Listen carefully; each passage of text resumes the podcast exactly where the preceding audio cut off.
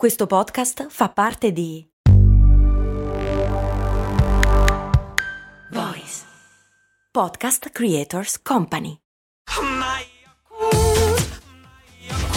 Se a volte ti senti così, ti serve la formula dell'equilibrio.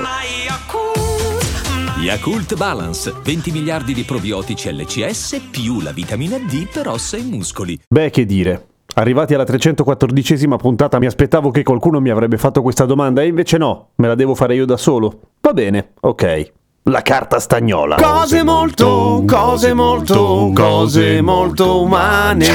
La vera grande domanda che riguarda la carta stagnola è perché è lucida da una sola parte, ma a questa risponderò solamente alla fine. Partiamo dal nome. Perché cavolo si chiama carta stagnola? Beh, perché un tempo era fatta di stagno, evidentemente. Infatti in inglese si chiama tin foil, cioè foglio di latta, tipo. E come mai ha così tanto successo in cucina la carta stagnola? Perché si piega e tiene la forma, banalmente. Ma quando è che è diventata d'alluminio? Allora, l'alluminio ha una storia strana strana, nel senso che è stato per molto tempo un metallo estremamente raro e difficile da estrarre, tanto che era più caro dell'oro e veniva usato per le stoviglie quelle buone, cioè i ricchi, quando dovevano veramente fare gli sboroni, tiravano fuori il servizio d'alluminio. Tutto questo finché non arriva Henri Etienne Saint-Clair de Ville, un chimico francese che nel 1856 scopre il modo di estrarlo in modo estremamente economico e quindi rovina la piazza a tutti, mandando in vacca il commercio dell'alluminio che costava tantissimo e di colpo colpo costa molto poco e iniziano a usarlo per fare qualunque cosa, dalle pentole alle stoviglie agli infissi magari un pochino dopo. E poi scoprono l'alluminio anodizzato e l'essere umano crea uno degli oggetti più brutti in assoluto, gli infissi dorati. Ma venendo alle cose serie, come mai è lucida solamente da una parte e dall'altra invece no? Ovviamente deriva tutto da come viene prodotta. La carta d'alluminio viene fabbricata così, viene versato l'alluminio fuso in delle grandissime vasi. No, non è vero, assolutamente no. Vengono presi dei fogli d'alluminio, o meglio, prima de- delle sbarre d'alluminio vengono fatte passare sotto dei rulli che la schiacciano prima una volta, poi una seconda volta, una terza volta, una quarta volta finché diventa veramente sottile. E l'ultimo passaggio, per evitare che i rulli rovinino la carta che ormai è troppo sottile, viene fatta passare in due strati, cioè due fogli d'alluminio uno sopra l'altro. I rulli, che ormai sono lucidissimi da anni di utilizzo, rendono la carta d'alluminio lucidissima anch'essa, ma solo da una parte, perché dall'altra parte in realtà sta a contatto con un altro foglio d'alluminio alluminio, che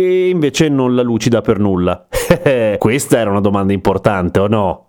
No. Vabbè, però io ero curioso volevo rendere dotti anche voi su questa cosa. A domani con cose molto umane, eh, cose più importanti, umane. Cose molto umane.